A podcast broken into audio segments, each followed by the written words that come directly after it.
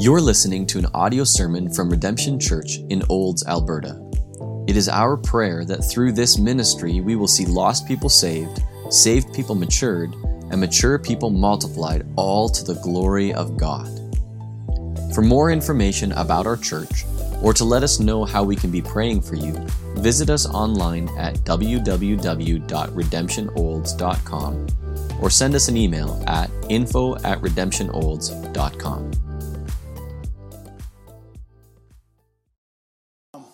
But uh, turn in your Bibles with me, uh, Psalm chapter 1. Um, that's where we're going to spend uh, our time uh, this morning. Um, this summer, we're just kind of pulling back from the book of Colossians a little bit and, uh, and, and, looking at a handful of different Psalms. And uh, the book of Psalms is a fantastic book, it is a gift to the church. It's a, a collection of 150 different songs and poems.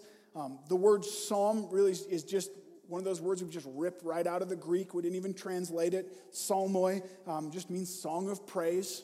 And uh, in the Hebrew Bible, it's called the Tehillim, which again just means song of praise in Hebrew.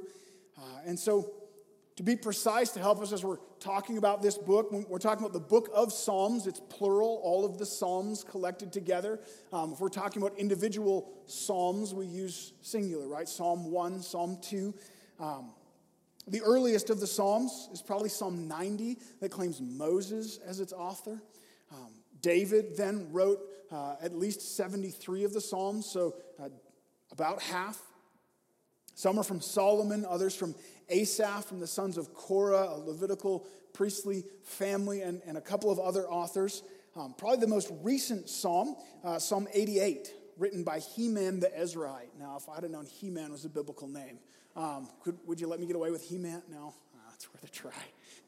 Um, Heman the Ezraite. So, being that he was a, a, a child of Ezra, that means we're after the Babylonian captivity. So, that's, that's really late. Um, the span of the Psalms covers thousands of years. Um, Jewish tradition seems likely um, that these songs were accumulated and collected by the people of Israel over the years, used in their corporate worship together. And uh, most likely it was Ezra who, who kind of grabbed them and, and correlated them and put them together, organized them into the five books that we have within the book of Psalms. Um, Probably it was him who put uh, Psalms 1 and 2 at the beginning that, that are like this introduction to the Psalms, and we'll talk more about that. Uh, and then Psalms uh, 146 to 150 are this, this benediction at the end. And that's the form that we have it in today. As this collection of songs, of, of poetry and prayers, um, this, this book holds a unique place in Scripture. It's, it's absolutely filled with theology. There, there's much that we can learn about God and his, his character and, and his ways. It's, it's inspired truth. And yet, you, you don't read a poem the same way you read a textbook, right? You don't expect the same experience uh, from a song as you do from a how to manual or a prayer as opposed to a, a self help book. We approach them in, in different ways. Um, the Psalms are not just statements of fact. They're not just decrees from the Lord or records of history. There's, there's place, there's room for those things. Those are important, but that's not what the Psalms are. They are this real and messy and raw experiences of the people of God. As they walk with God through the, the highest of highs and the lowest of lows, this is their prayers and songs and wrestlings and frustrations. And so you have Psalm 88 crying out from just the, the depths of despair. Listen how low this psalm goes, starting verse 13. But I, O Lord, cry out to you in the morning. My prayer comes before you. O Lord, why do you cast my soul away? Why do you hide your face from me? Afflicted and close to death, from my youth up I suffer your terrors. I am helpless. Your wrath has swept over me. Your dreadful assaults destroy me. They surround me like a flood all day long. They close me in together.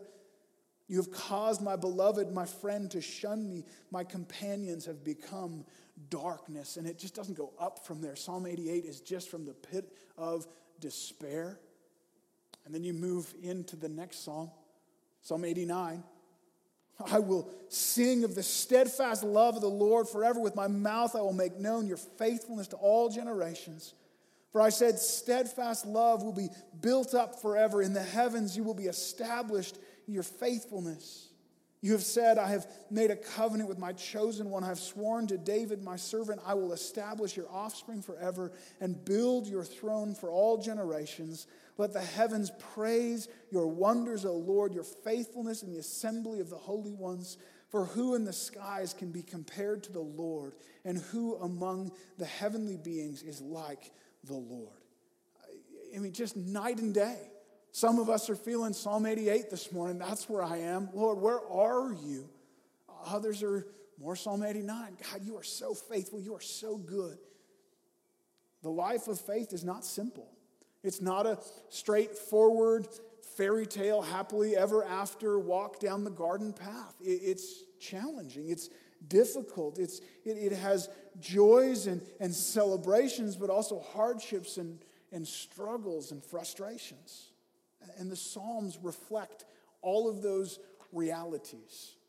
They are this beautiful merger where the thoughts and, and feelings and emotions of men are met together by the inspiration of the Holy Spirit. And so they, they become to us this, this guidebook for our worship, for our praise in the high times, but also for our, our struggling and our wrestling in the low. The Psalms work their way through every single human emotion. It's, it's all there. Whatever you're feeling, whatever you're wrestling with, there are, there are Psalms that are going to reflect that. And so these inspired songs and prayers um, give words to our hearts when, when we're without words. They resonate with our deepest sorrows and fears and direct them to the Lord. They even dare to ask questions that I think we would be uh, fearful to ask on our own and they reverberate with our highest joys, exalting our hearts and fanning that flame to new levels of, of excitement and ecstasy. And, and all the while, like the rest of Scripture, they are gently and consistently pointing us to Christ. The darkest of the darkness that we see in the Psalms, the sharpest cuts of betrayal and, and feelings of forsakenness, they're just shadows pointing forward to the forsakenness, the betrayal of Christ. Psalm 22, my God, my God, why have you forsaken me? And Jesus quoted that from the cross, saying, That's me, the one who is forsaken. Statements of confidence and hope, uh, of God's victory over all these amazing promises of God as our protector and our rescuer, our Savior. The statements of this full assurance He will not abandon us to the grave. They're first fulfilled in Christ as he is not abandoned to the grave, but raised again to life. And then they're fulfilled through Christ as we have that confidence in him that we too will be raised. So we read the Psalms um, not just thinking hard, considering what is said and seeing the, the theology there, but, but, but also feeling deeply allowing it to hit our emotions, allowing us to, to allowing to kind of carry us along. Considering how does this impact us, letting it become our, our prayer, our worship, our wrestling, our, our frustration. So I just want to encourage you um, if you've not spent time in the Psalms, pick it up. It's a good place. Um, I, I, always have a Bible reading bookmark in the Psalms. Wherever I'm reading morning after morning, I'm, I'm picking up a Psalm. And uh, that's, that's, that's the heart of my prayer life is just reading through the Psalms and, and letting that be a guide. Um, and the reason, the reason that we should learn uh, to pray, to sing, to, to think the Psalms uh, is given in the very first word of the book. Let me read uh, these first two verses of Psalm chapter 1, and, uh, and that's where we're going to spend the rest of our morning. Uh, it says, Blessed is the man who walks not in the counsel of the wicked, nor stands in the way of sinners, nor sits in the seat of scoffers, but his delight is in the law of the Lord, and on his law he meditates day and night. Would you pray for me? Pray with me. Father, thank you for your word. Thank you for this book of Psalms that um, that resonates with our hearts on so many different levels. Lord, thank you that it meets us in our struggles, in our darkness, in our sense of, uh, of, of lostness and forsakenness. Thank you that it um, expresses the joy that we have in you and the wonder of your goodness and your faithfulness. Father, I pray this morning and this summer as we spend time in the Psalms, God, that you would deepen our hearts toward you. Lord, that you would um, move past uh, the intellect. Lord, we want to know you with our minds. We want to know truth about you. But God, would you enliven our hearts to love you, to delight in you, to desire you? Would you move us um, to see you afresh uh, in, in the Psalms, Lord? I just pray for this morning, God, that my words would be faithful to your word, that you would be at work um, by your Spirit through your word, we pray in Jesus' name. Amen. So, the, the reason that we have the book of Psalms, the, the purpose statement of this book uh, is, is right here in these first verses. And it is that we might be blessed. The first word of this massive book sets the stage. Um, Psalm 1 is like an introduction to the Psalms. There, there's no author named for the first psalm. It's probably David, though some have said maybe it was Ezra who wrote it as he kind of compiled um, the Psalms. Um, Spurgeon says Psalm 1 may be looked upon in some respects as the text upon which the whole of the Psalms make up a divine sermon. So uh, it, it's, it's almost as if there's a God preached sermon based off of Psalm 1. So, Psalm 1, Psalm 2 just set the stage for us. Um, they, they tell us what to expect. Where's this book going? What's it about? What's it for? And the first word is this overarching promise, the goal of it all, that we would be blessed. That's, that's the first point. Um, look for God's blessing. We ought to be going after it. Look for God's blessing. The Lord is holding that out in front of us. He's saying, Here, Blessedness is, is here to be taken, so seek after it. Honor him as he offers it and, and look for it. What does it mean to be blessed? I was talking to someone this morning saying, i was actually looking forward to this sermon because I hate the word blessed because it just gets ripped off and used in all kinds of crazy ways. What does it even mean to be blessed? Um, hashtag blessed, right? We see it everywhere. I, I, was so tempted to use that as my series title. My wife said that maybe wouldn't be wise. Um, but ha- it, it, comes up. Where, where do you see it? Hashtag blessed and pictures of me on my, on my vacation in a nice place. Hashtag blessed. I got a new pair of shoes. Hashtag blessed. My relationship is better than yours. Um, and, and, and look, we can go deeper than that. There, there's more there. Um, but in a sense, they're not wrong, right? Like, to be blessed means to be happy. I have, I have good things, I have, I have undeserved good gifts around me that, that give me joy. I'm happy because of this good situation, because of the good things around me. I think for many of us, if we're honest, it feels wrong to seek after blessing. And, and, and there's, there's probably some right reasons for that. But that feels so out of place in the Christian life. Look for blessing, seek after happiness. Is that okay?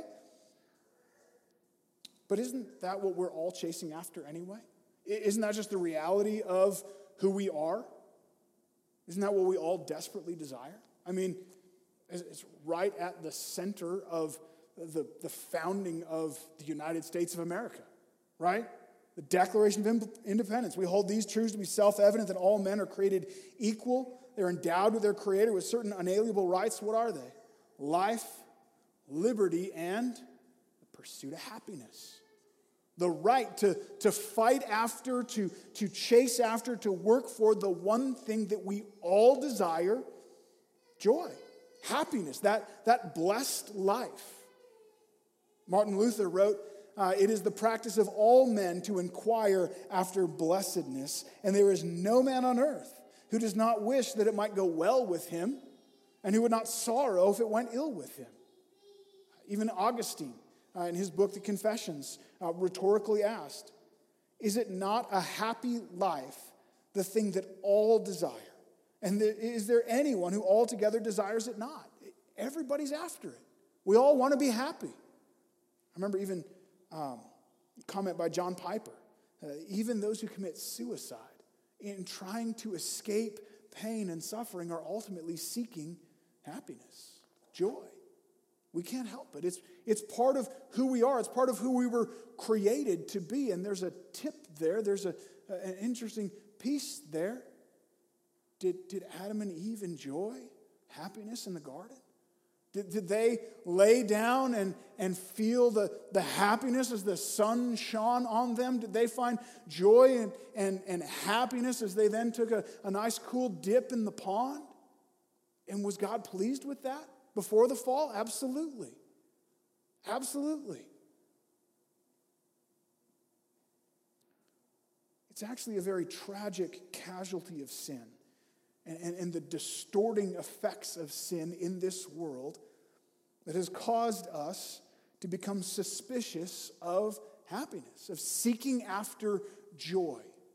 We've even vilified this in the church in some places. This, this plagued me as a young man.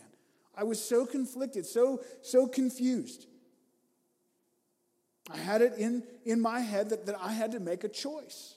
I could choose uh, either to serve and honor God or to live after my own happiness, but it was one or the other and not both.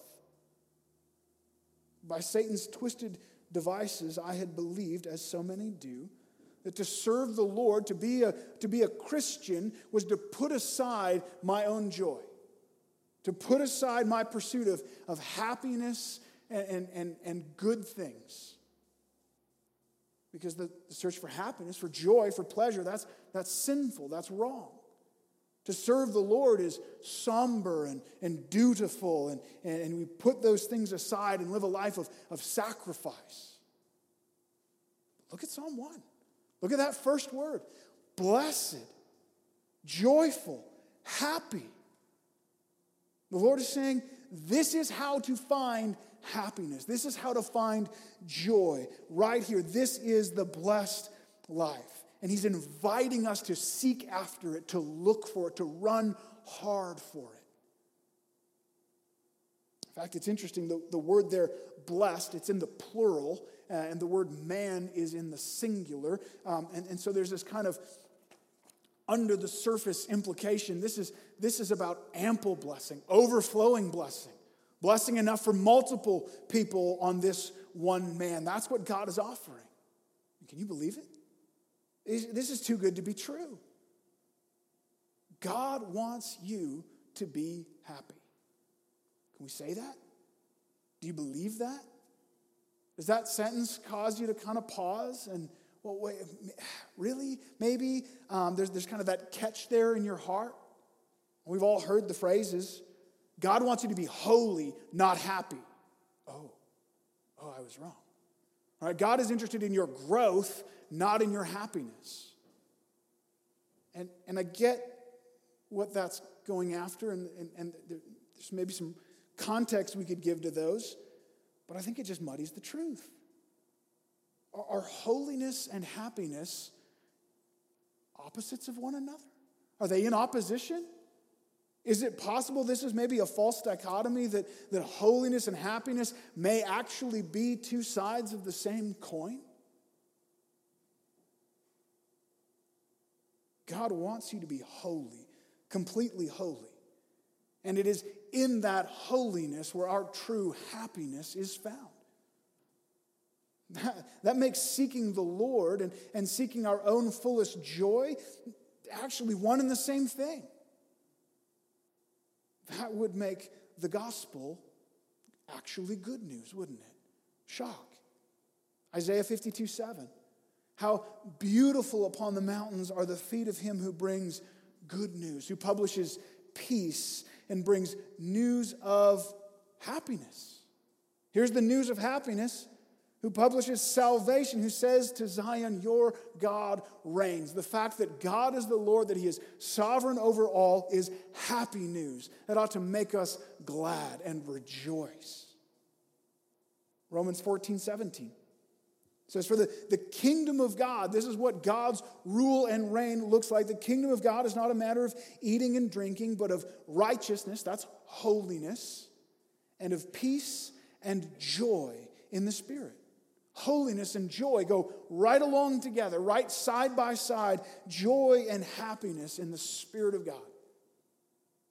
Now, I know there are people who like to, to distinguish between uh, happiness and joy and say, well, happiness is all surface, it's circumstantial, it's, it's light and, and fluffy and, and fleeting. Joy is, is deep and, and unmoving. But, but I don't want to I don't want to draw that line so sharp.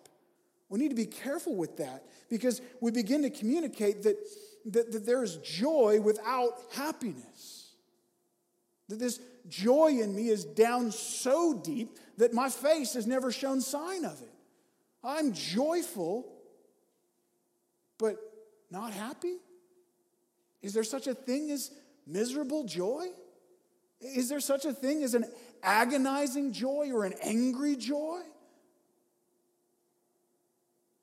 The joy that is devoid of happiness is not joy. Right? God doesn't say, I want you to have joy, and then completely redefine joy to be something else, something that's, that's burdensome and dreary. Oh, I may not be happy, but I am joyful. Really? Are you rejoicing right now? Do you have joy in your heart? Because those are, those are happy words, and you look sad. Now, that is the reality of our existence in a broken, sinful world, right? We wrestle with that. We go through times of suffering and struggle. There is such a thing as a joy that exists in the middle of trials and, and burdens and confusion and frustration. But it's still joy. It's still a positive, happy thing that we ought to have inside of us. And yes, we have this, this inner conflict working it out in this broken world. Jesus said, John 15, 11, I've told you these things that my joy may be in you and your joy may be full. Full joy, complete joy, not a, not a partial joy, not a hollowed out joy, fullness of joy. Psalm 37, 4. We're even commanded, delight yourself in the Lord. Find joy in Him, celebrate in Him, party in Him. God wants you to be happy. That's what the book of Psalms is about. How to truly, abundantly, fully, richly find God's blessing, His joy, His happiness. Look for it, seek after it. Even the somber, wrestling Psalms are, are meant to, to walk us through that reality and bring us back to the Lord, bring us back to His joy. Now, the question we need to answer is how? This blessing is available, if it's something that is somehow true that God wants me to be happy, how do I get it? And, and that's where our caution is. Because when we say seek joy and seek pleasure, what we mean by that is running after and seeking the pleasures of this world. Go find, seek pleasure in sin. Well, that's not what God is talking about. Yes, that pursuit of pleasure is not good. Uh, if we're talking about my happiness in those things, then yes, God is not seeking your happiness in worldly things, He's seeking something else. That's where Psalm 1 um, sets the stage for us. This blessedness that God offers, this full joy, this happiness that He holds forth. Um, Psalm 1 1, uh, it begins with leave the world. Leave the world. So look for this blessing, and we do it um, leaving the world. Okay, let me read uh, verse 1 for us. Blessed is the man who walks not in the counsel of the wicked, nor stands in the way of sinners, nor sits in the seat of scoffers. So the first word that comes to us here in the book of Psalms is a corrective. It's a negative command. Stop doing this. The problem with our pursuit of happiness Our longing for joy, our passion for pleasure is not the longing of the pursuit or the passion in itself. It's the path that we take to find it. It's, it's where we go to find that joy. It's that we look for joy and pleasure in all the wrong places. And that we're right to be concerned about. We were created to find joy in the Lord. We were created to find that, that happiness, that fullness in Him. And it's in Him that we have our, our greatest joy. And, and when we find joy in Him, we're rightly glorifying and worshiping Him. But in the words of Jeremiah, um, we commit two sins. We've forsaken Him, the fountain of living water, and we have hewn out for ourselves broken cisterns that can hold no water. We, we try to replace God. We, we try to turn our back on the infinite, all glorious, soul satisfying God and, and to find joy in the dingy, broken down things of this world. And the Lord says, Stop it.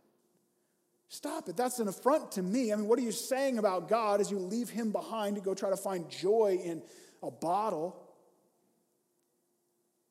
And then He says, and, and, and, and you're not going to find joy there. That's not where it's at. Those, those things that we try to find our joy in, they, they're lies. They're, they're hollow. They break down. there's no lasting joy there. No, blessed is the man, the, the person who has true, full, lasting joy, overflowing blessing of God Almighty. And that's the one who leaves the world. Now, obviously, I don't mean leaving the world in a physical sense but leaving behind the ideals, the principles, the, the priorities, the values, and goals of this worldly system. Notice the progress in this passage here. The man who walks not in the counsel of the wicked. To, to walk is a, a regular metaphor in Scripture for just daily life. It's one foot in front of the other, it's kind of ongoing in and out, day to day, fairly casual but consistent. And it's walking in the counsel of the wicked. It's their advice, it's their priorities, it's their value systems and judgments.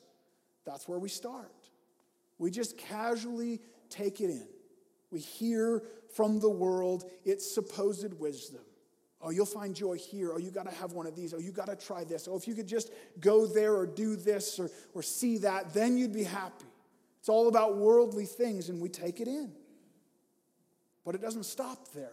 As those things fill our heads and our hearts, um, there's a slippery slope, there's a progression here. Before long, we begin to stand in the way of sinners. If we keep hearing and listening to the counsel of wicked, the wicked, to, to walk in that casual day to day sense, hearing that, eventually we begin to stand there, to remain there, to identify there, to take a stance. And it's not just counsel anymore of the wicked, but it's the way of the sinners.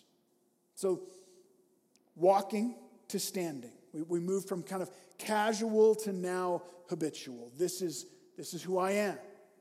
And from counsel to way, it moves from kind of just intellectual to now practical. Having heard the counsel, the wisdom of the wicked, we begin to follow their ways. And the next step is to sit in the seat of scoffers. Um, to sit is one step further than standing, right? Now I've made myself at home. I, am going to pull up a chair. I was just walking by, but then I decided to come and stand. Now I think I'll take a seat. Though it doesn't necessarily, I, I, don't think there's a progression from wicked to sinner. Um, the jump to scoffer uh, does seem significant, right? This is no longer just rebellion against God, this is a self aware rebellion. This is mocking God. A proud, arrogant rebellion, looking at the, the values and the ideals and the priorities of God and, and calling that foolishness. It's a full rejection of God's way. This man, he is not blessed. It, it will not go well for him. I know it's hard to see it sometimes. We look at, at people in the world and we think, man, they've just got it all. Oh, if I could only do that, have that, be that. It's because we're bombarded with the counsel of the wicked. We hear it constantly. Every, every TV show, every advertisement, every conversation at work, the, the songs on the radio, the, the news, the talk around us, all of it is this consistent barrage of worldly thinking. You've got to fill in the blank. It's the reason Paul warns in Romans 12 that we should, we should not be conformed to the pattern of this world because that's exactly what the world is trying to do to, to push us into its mold, nudging us, pulling us, forming us by feeding us this propaganda. And before long, we're looking at worldly people succeeding by worldly standards according to worldly priorities, and we think maybe they're onto something. That looks like a better life than I have. That looks like what blessedness is. Maybe I want that instead. Maybe that really is joy.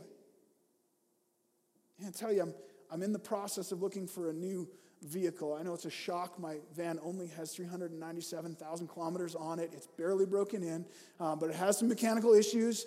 And so I'm, I'm looking for a vehicle. And backwards as this may be, um, my wife was telling me, you should get a truck. And so I am taking her loving help in that, and, uh, and I'm looking for a truck.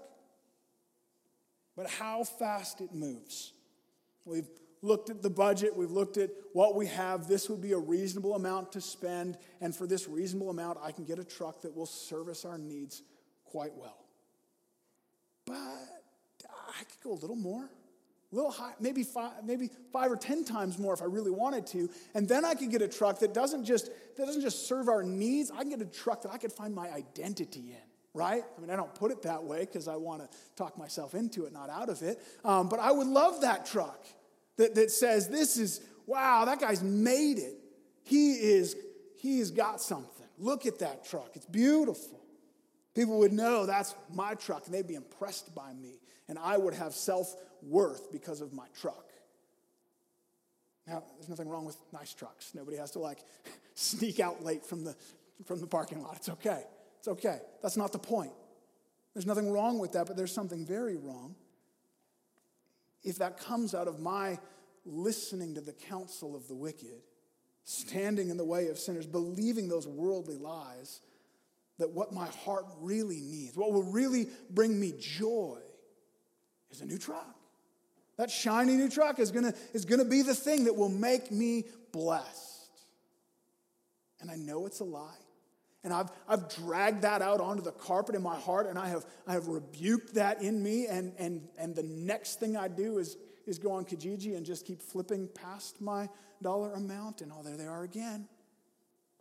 It's so deceitful, it's so pervasive in our minds and our hearts to fight against these, these lies, the propaganda of the world. If you want to try, if you want to find true blessedness, true joy, we need to leave those worldly ways. We got to cut ties with that. And that means, I think, if we look at this passage, that means intentionally making some separations from ourselves and some who would, who would be bad influences in our lives. Deliberately removing some people, maybe. Proverbs 13 20, whoever walks with the wise becomes wise, but the companion of fools suffers harm. So if you want to you want to be wise, get some wise friends around you. You want to suffer harm? Yeah, just hang out with the fools. Just go do what they're doing. Who are your friends? Who are the people that have your ear? Are they the people who are going to egg you on um, toward worldly priorities? You're going to say, just do it. You deserve it. You'll love it. It'll be great. And I'll get to ride with you in your truck. It'll be awesome. Just buy it. You'll figure it out later. Are they giving you worldly advice or are they the ones who are going to push you toward godliness? Peer pressure toward holiness is a beautiful thing. I, I distinctly remember the, the switch from high school to Bible school, um, where, where you're cool by the, okay, my day was how big your pant legs are. Um, and we got them pretty big. And uh, you go from, from coolness in your dress and your language and the, the things that you do to, to all of a sudden I fell in by God's mercy to this great group of, of men in Bible college. And to be cool in, in our circle was to know God's word and to think deeply about who he was and to spend time in prayer and, and, and that's a good peer pressure. Like that's a, that's a great place to be. Now, I'm not saying don't associate with unbelievers or, or immature believers, that we just kind of cut that all off. Um, there's a place for those relationships, even a necessary place in our lives. But your primary relationships, the people you listen to, the people that, that you're going to spend the bulk of your time with, you need to carefully choose those people. Right? Don't let your friendships just kind of happen to you passively.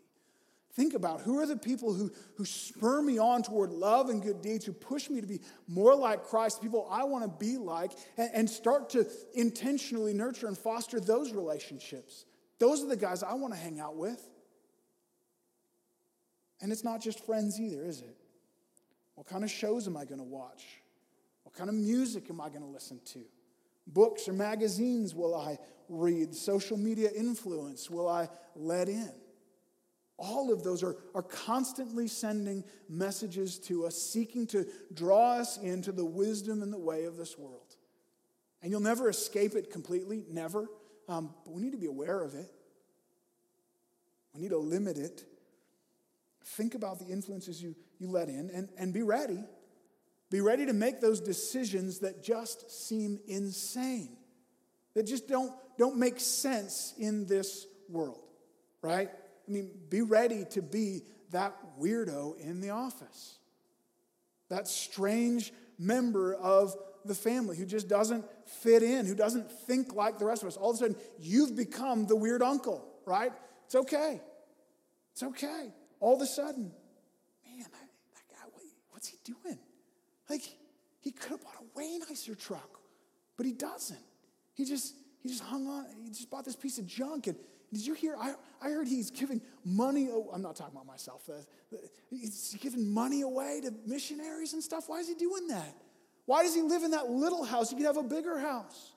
And he's just throwing his money and he's and he's talking to people. I went with him to, to Tim Hortons the other day, and all of a sudden he's just he's talking to people about Jesus everywhere. I'm like, oh my goodness, don't do it, not here.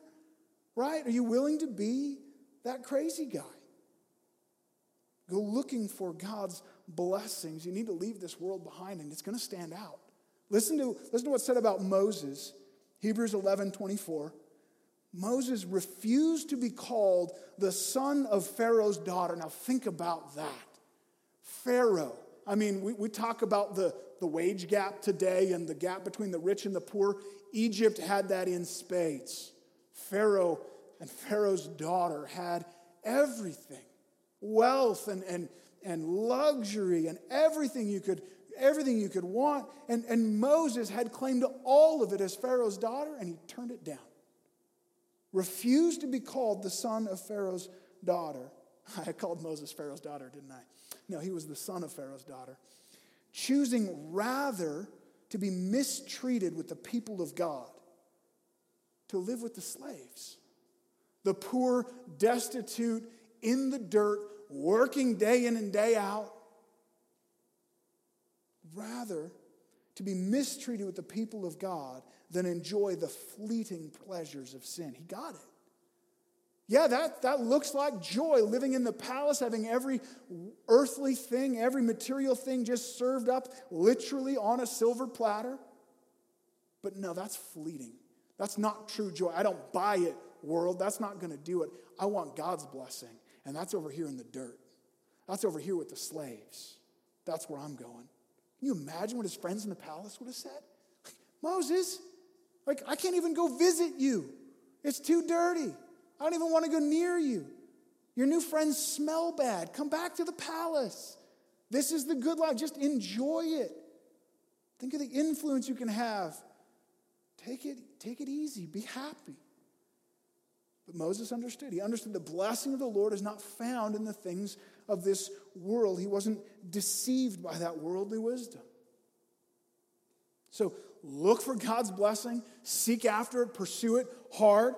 And we look for God's blessing as we leave the world behind. But of course, you can't just create a vacuum then. If you're going to abandon the priorities of this world, you need to replace it with something. And so um, Psalm 1 says, Leave the world and love the word. Listen again, I'll start uh, back in verse 1. Blessed is the man who walks not in the counsel of the wicked, nor stands in the way of sinners, nor sits in the seat of scoffers, but his delight is in the law of the Lord. This blessed man delights in the law of God. He loves it. This is about our heart towards what God has said. When you read the Bible, when you think about God's commands, God's laws, how do you respond? What's, what's the reaction in your heart? And how you respond to God's law is the clearest indication of what you believe about God, what you believe about His blessings. You can say all kinds of things with your mouth, but, but you vote with your feet. And how you respond to God's law tells us what you really believe. If you truly believe that the, the Lord Almighty right? Think about this the creator of heaven and earth, the, the one who created the very concept of happiness and spoke it into being. If we believe that he, in his law, was giving us directions to be blessed, why would we be anything but thrilled to receive those directions, right? To, to know how to follow and, and, and what to do. I mean, just let's, let's flip the context a little bit. If, if someone were to give you a map and tell you this map will lead you toward a treasure chest filled with a hundred million dollars worth of treasure, like let's make it a billion. Let's go over, right? Whether or not you trusted that person is going to show up really quick based on what you do with that map. If you just kind of crumple it up and I'll get to that later, maybe someday. I'll worry about that. I've got time. Maybe when I'm older, then I'll pull out the map and check that out. You don't trust that person, not at all. You don't believe them. We're going to rule out the possibility that you don't want a billion dollars because that's crazy. Um, no, you, if you believe them, you would follow it. What if you said, mm, I'll follow it? Sure. Okay, I guess. I'll leave it open on my bedside table, I mean, my passenger seat. Um, I'll put it there and, and I'll peek at it every now and then. And oh, it says to go straight here. I guess I'll go straight. And uh, maybe I missed a few, but oh, left here. Okay, I'll go left. And then, and then it says go right. And you go, ah, I really like left. Uh, right is a gravel, it's a bumpy road. I get my car dirty. It could be hard on my ball joints. No, I'm going to go, I'm going to go left instead. I, I think there's more likely the treasure is to the left, anyways. Again, you, you don't trust that person. You don't believe them. No, not if you don't believe them about the location of the treasure. If you really trusted them, what would you do? I mean, you wouldn't put it down, you wouldn't leave that for later. You would grab it here and now, time to go, we're following the map. And you would do it with joy, like excitement. Every corner you'd be shouting out, like left, left here, go left, go straight, keep going, keep going, go straight, go faster, turn right. And if it sent you down a gravel road, uh, okay, I'll get a new car later. I mean, if it sent you into, through, the, through the farmer's fields, you, you just take it. Sorry, Steve, I don't want anyone driving through your farmer's fields, but um, don't do that for real. But you, you would go wherever it, wherever it sent you. You would just, I don't care. It's a billion dollars. Nothing else matters. I am following this map. And your whole family and friends could be yelling at you, don't do it, don't go that way. The, the road is bumpy, it's hard, turn back, and you wouldn't care. You're going. it's all going to be worth it in the end because I believe this map. I believe who's given it to me. God is saying, here is how you find blessing. Here's how you get joy eternal. Now, stop, because we still think that a billion dollars would be better. It's not, right? Billion dollars is nothing compared to what God is actually offering us in His book, in His truth. Joy eternal. Trust me. Follow me. Why would we question Him? Why would we roll our eyes when He says, go left instead of right? Why would we think it's some great trial that He takes us down a, a dirt road, a rough road? If we believe that we were on the path toward God's richest, fullest blessing, um, we would receive His instructions with joy. It would be a delight to us.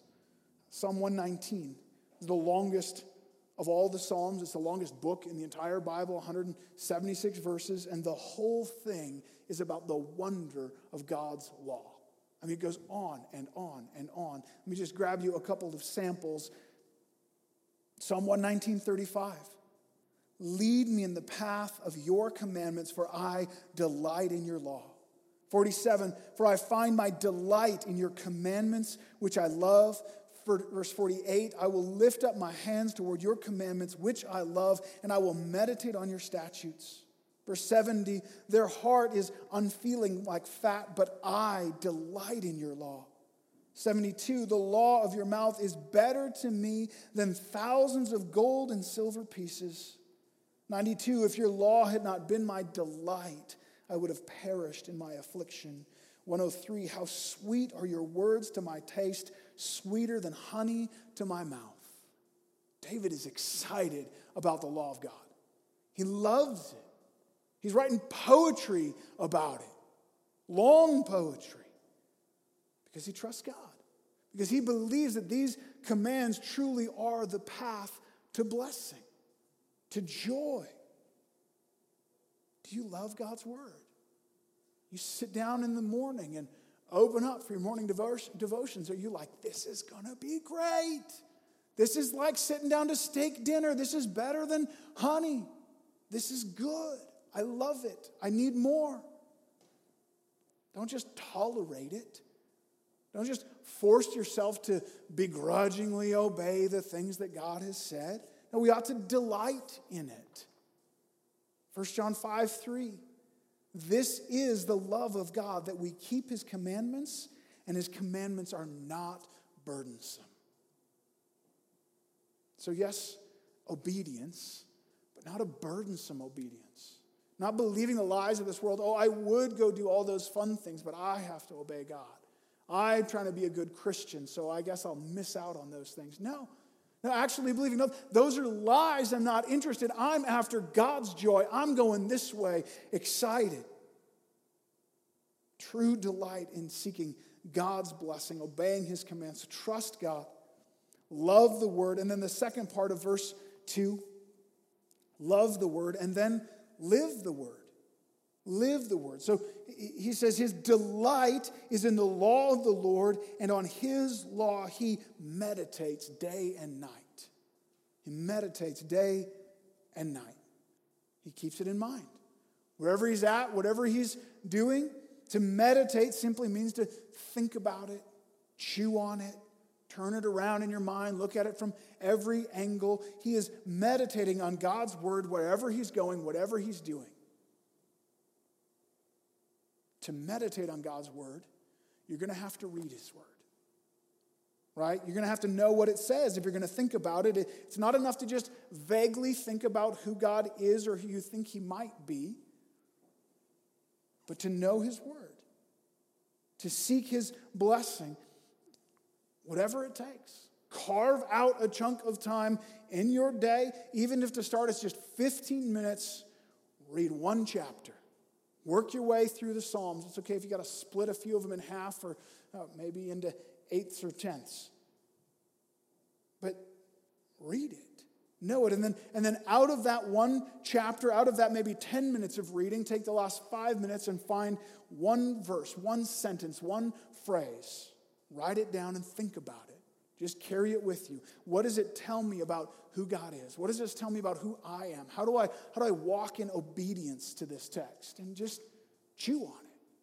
I love this. The old, old Puritan uh, Joseph Caryl says, You may look lightly upon a scripture and see nothing. Well, I've been there. Have you been there? I read these verses and I'm not getting anything. You may, you may look lightly upon a scripture and see nothing, but meditate often upon it, and there you shall see light like the light of the sun. It's there. You're just going to have to work for it.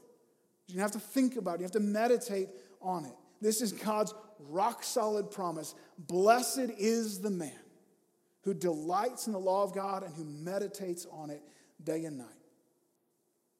We have so many things um, that, that we make time for as we pursue happiness. And not even bad things. I mean, we, we, work, we work long hours of overtime because we want to be happy. We, we exercise relentlessly because we want to be happy. We spend hours watching sports or, or reading sports stats, or we, we pour ourselves uh, into, into the news or, or, or, whatever it is, or to Facebook or YouTube or Instagram or whatever is next. Um, we have time to find our happiness, to try to make ourselves happy in these things. How much more will we make time for God, for His Word? Believe Him, live in His Word, and, and little by little, as we delight in His law, as we meditate upon it, the Word of God becomes that dominant voice in our hearts and in our heads. We remove the counsel of the wicked. We stop listening to that constant onslaught and we replace it with the counsel of God. It's back to Romans 12. Don't be conformed to this world, but be transformed by the renewing of your mind. That by testing you may discern what is the will of God, what is good and acceptable and perfect. That's what we're after. I want to be able to know God's will. When, when trials and situations come, I want to be able to know how to do the thing that God will bless. I'm going to get there by being transformed by His word. This is where blessings from the Lord are found. Now, understanding all of that, holding on to all of that, seeing the promise, the desire of the Lord to bless you how his blessing comes to those who, who leave the word and who love his law and who live in his law. Let me ask you this How's it going for you? How are you doing at that? If your blessing from God is, is contingent on your obedience to him, your ability to truly, fully love and truly, fully obey the law of God over the course of your life, how are you going to score? How will your life stand up when the Lord judges it according to his perfect law? If we're honest, every single one of us needs to take a step back and go, not so good. Not, I mean, I had a good day, or at least a good five minute period in there, I'm, I'm pretty sure. How many times has God's law said, don't lust? And we say, yeah, I will anyway. Don't covet, but we say, ah, but look at that. That's so cool. I want that. Or don't let the sun go down on your anger, and we say, oh, but I will not let go. This is worth it. How about this? Love the Lord your God with all your heart, soul, mind, and strength. And, and I've been loving him at like 12%, not even half hearted. Has any one of us followed this roadmap that God has given? No, not one of us. All have sinned and fall short of the glory of God. And so Psalm 1 shows us this path to blessing. And if we're honest, it just shows us how far short we fall, how little we actually deserve God's blessing. And we're left asking so, who is this blessed man? Who is it that could ever say that they have lived up to these things? And the answer is there is only one. His name is Jesus. Jesus is the blessed man. 1 Peter 2 22, he committed no sin, neither was deceit found in his mouth. John 4 34, Jesus said, My food is to do the will of him who sent me and to accomplish his work. John 14 31, but I do as the Father has commanded me, so the world may know that I love the Father. He delighted in God, he delighted in God's word. He lived it out perfectly. And he was the only one who ever lived who was not sucked into this worldly system, walking in the way of the wicked and standing, uh, or walking in the counsel of the wicked, standing in the way of the sinner sitting in the seat of the scoffer, who loved the Word of God with his whole heart, who lived that out night and day. Psalm 1 is a description of Jesus. And though he delighted in and kept those commands perfectly, rather than being fully blessed as he deserved. He took on himself the curse, the pain of suffering and death that sin deserves, so that everyone who trusts in him could be forgiven of their sin. And rather than receiving the curse that we deserve, we could receive the blessing that he deserves. That's how much God desires to bless you. How much does he want you to be happy that he gave his own son to die in your place? So that in him we would receive the fullness of God's blessing. That his joy might be in us and our joy might be complete. Now, doesn't mean we throw this off.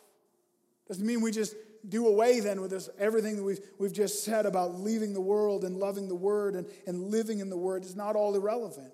No, that's still the path to knowing and experiencing and walking in the and living in the blessing of God, but it means that, that rather than this hitting us as a burden that we can never live up to, as, and as we scramble desperately, constant fear of, of failure and, and doubting and wondering if I'll ever be good enough, we get to just own that, that we're not good enough, that I, I can't do it as we walk that road as best we can with confidence.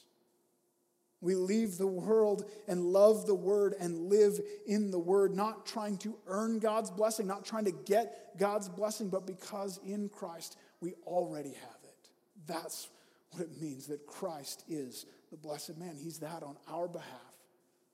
And that in him we have the fullness of God's blessing. And so we, we live this life out joyfully in response to what he has done for us. Let's pray. Father, thank you for your word.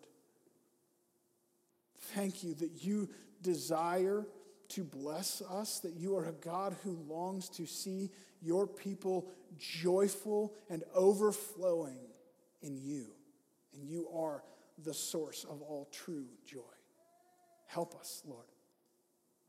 Help us to walk in that as we look to Christ, as we stand in awe and wonder of this amazing gift that, that you have accomplished on our behalf, what we never could. And Lord, that our lives would be lived in view of your mercy, given as living sacrifices to you, Father. We pray these things in Jesus' name. Amen.